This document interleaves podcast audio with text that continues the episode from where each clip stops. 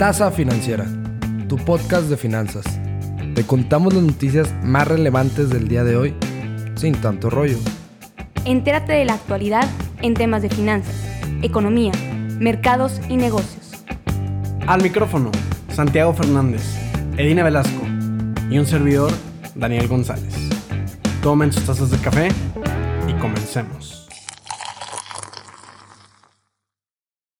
Muy buenos días a todos y a todas ustedes. Sean bienvenidos y bienvenidas a esto que es un episodio más de La Tasa Financiera, el podcast en el que te contamos las noticias más jugosas e interesantes del mundo financiero y sin tanto rollo. El día de hoy es miércoles 28 de octubre, ombligo de semana, y es un gusto para nosotros saber que nos están escuchando. Sin más preámbulos, pasemos a la primera noticia del día. Por si fuera poco, la empresa tecnológica ya acusada anteriormente por prácticas monopólicas, Facebook lanzó este lunes su plataforma gratuita de juegos y oh sorpresa, esta plataforma también fue lanzada en la nube y el sistema operativo móvil Android y Google. Pero ¿qué creen? Apple no obtendrá beneficios de esta plataforma debido a las peleas que Apple ha tenido con Facebook anteriormente. Y esto no solo con Facebook, también con Google, Epic Games, etc. Esto es por cobrar bastante a terceros por el simple hecho de que Apple ofrezca sus servicios en la App Store. Traducido en otras palabras, todos los que tengan iPhone no podrán disfrutar de esta plataforma de juegos de Facebook.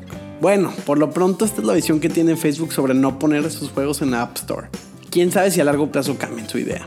Pero por lo pronto, Facebook tiene como objetivo expandirse más allá de su plataforma de redes sociales en mercados como los juegos y el hardware, y se encuentra más frecuentemente en conflicto con Apple que con Google, a pesar de que Google es su principal rival en el negocio masivo de la publicidad en línea.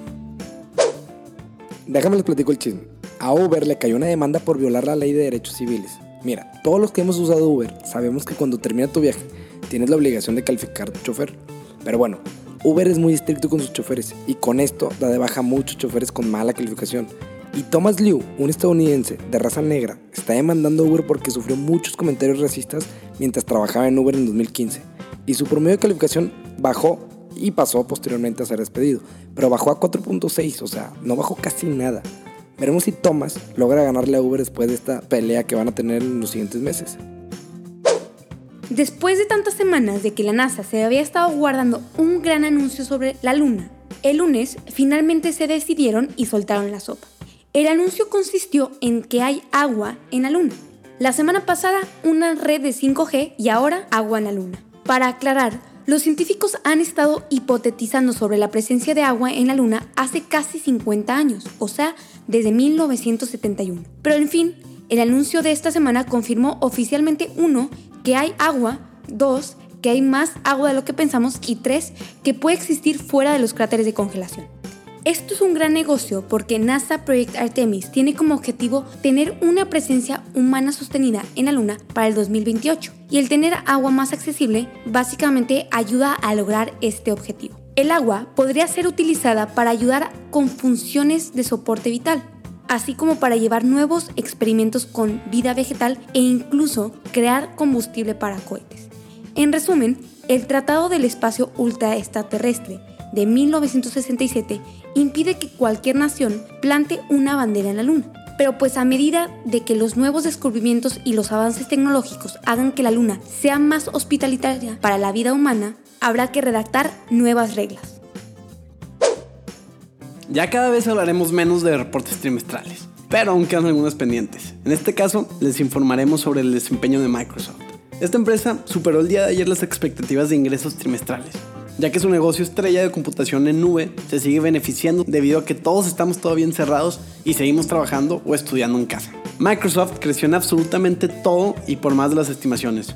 Creció en su nube inteligente Azure en 48%, en cuestión de computadores personales que incluyen el software de Windows y las consolas de Xbox crecieron un 6% y las ventas en general de este trimestre aumentaron un 12%. En general, Microsoft, una buena empresa para aquellos que invirtieron en lo que va de la pandemia. Pues miren, con toda la guerra comercial que se ha vivido entre Donald Trump y China, las empresas asiáticas ahora están queriendo salir a bolsa pero en Hong Kong o en Shanghái, debido a que temen que Trump gane las elecciones y siga con esta guerra comercial que parece no tener fin nunca. Anteriormente todas las empresas, incluso de todo el mundo, querían pertenecer a la bolsa de Estados Unidos porque pues, es la más grande, con la que más dinero se mueve y es la más conocida, sencillo. Pero ahora los chinos no se quedan nada atrás, entonces quiere decir que sus bolsas, tanto la de Hong Kong como Shanghai, empiezan a tomar mucha fuerza y el panorama financiero pinta muy bien para el futuro para estas bolsas que le empiecen a pelear a la de Estados Unidos. Pasemos rápidamente a la sección de mercados y recuerden que estos varían día con día y fueron al cierre del día martes 27 de octubre. Empezando con el SP500 que tuvo un decremento del 0.30%. Luego el Dow Jones, un decremento un poco más alto del 0.80%. Y por último el Nasdaq sorprendentemente salió ganón con un incremento del 0.80%. En cuestión de las divisas, el dólar lo pueden adquirir en 21.05 pesos y el euro en 24.79 pesos mexicanos. Últimamente, los titulares de Wall Street sobre los bancos no han sido tan favorables y han dado una muy mala imagen acerca de ellos.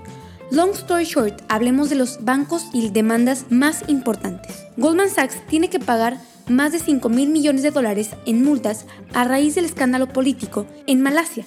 El banco se declaró culpable de sobornar a funcionarios malasios, entre otros, con un total de 1.600 millones de dólares para obtener mandatos de acuerdos en los mercados de bonos y acciones. Ese es básicamente el mayor conjunto de sobornos jamás procesado bajo la ley de prácticas corruptas en el extranjero. Por otro lado, está Wells Fargo, que pagó una multa de 3 mil millones de dólares por aprovecharse de millones de clientes abriendo cuentas en sus nombres que ni siquiera ellos conocían. Después está JP Morgan, que perdió miles de millones de dólares en el escándalo del comercio de ballenas en Londres, pagando así 920 millones de dólares en multas para resolver los cargos por manipular los mercados de futuros en Chicago. Después está Citigroup, que fue multado por 400 millones de dólares por sus administraciones que no se mantuvieron efectivamente al tanto de sus operaciones. Y finalmente está Morgan Stanley, que pagó una multa relativamente modesta de 60 millones de dólares por no proteger los datos de sus clientes como les decía en mi noticia pasada, Microsoft ha tenido un buen desempeño, pero no ha sido la única en su giro, ya que hay muchas empresas de videojuegos y computadoras que su demanda ha ido incrementando. En este caso, hablaremos de lo que pasó con Advanced Micro Devices, o digámosle AMD, para no hablar de más. AMD acaba de informar que cerró un acuerdo para comprar el fabricante de chips informáticos Xilinx. Esta transacción fue valorada en nada más 35 mil millones de dólares. Las palabras de la empresa AMD fueron que hicieron esto con la intención de que al combinar estas dos fuerzas, la empresa será líder en la industria de computación de alto rendimiento y aprovechando los diversos mercados donde Xilinx ya era líder. Un pequeño recordatorio sobre Xilinx es que esta fue fundada en 1984 y pues es conocida por sus chips utilizados en diferentes industrias como la automotriz, el de telecomunicaciones e incluso el de defensa. Entonces, AMD con esta nueva mancuerna y con la situación actual de que todo el mundo utiliza sus computadoras bastante tiempo del día, pretende ser líder en este mercado que pues aceptémoslo. Todavía parece ser que nos quede tiempo así. Arby's, Buffalo Wild Wings, Sonic, entre otras cadenas de restaurantes que se nos antoja todo el menú de estos restaurantes, forman parte del grupo Inspire. Y este quiere comprar Dunkin' Brands y Baskin Robbins. Como ya les hemos platicado, con la crisis, o en este caso una pandemia mundial, empresas se debilitan y las que sí están teniendo dinero y están vendiendo bien, empiezan a comprar a otras por un precio mucho menor. Digo, aprovechan, ¿no? Pues creemos que este es el caso. Donkin cayó 18.7% en ventas comparados con el 2019 y Baskin 6%. Inspire cuenta con más de 35.000 ubicaciones en todo Estados Unidos. Pasemos a la sección del recap, que yo sé que a veces se les puede ir alguna que otra noticia, entonces pues empecemos. Y obviamente empezaremos con la noticia de que la NASA encuentra agua en la Luna. Facebook lanza plataforma de juegos en la nube. Las bolsas de Hong Kong y Shanghai se fortalecen después de que empresas asiáticas no confían en Donald Trump. Uber es demandada por violar la ley de derechos civiles en Estados Unidos. Inspire compra Dunkin' Brands y Baskin Robbins. Bancos estadounidenses son multados cada uno por sus diferentes motivos. Microsoft supera estimaciones en reportes trimestrales. Advanced Micro Devices, o como les había dicho yo, AMD, cierra trato para comprar Xilinx por 35 mil millones de dólares. Y listo, con esto espero que mínimo hayan agarrado la idea del capítulo de hoy y puedan comentar las noticias con su familia, amigos, etc.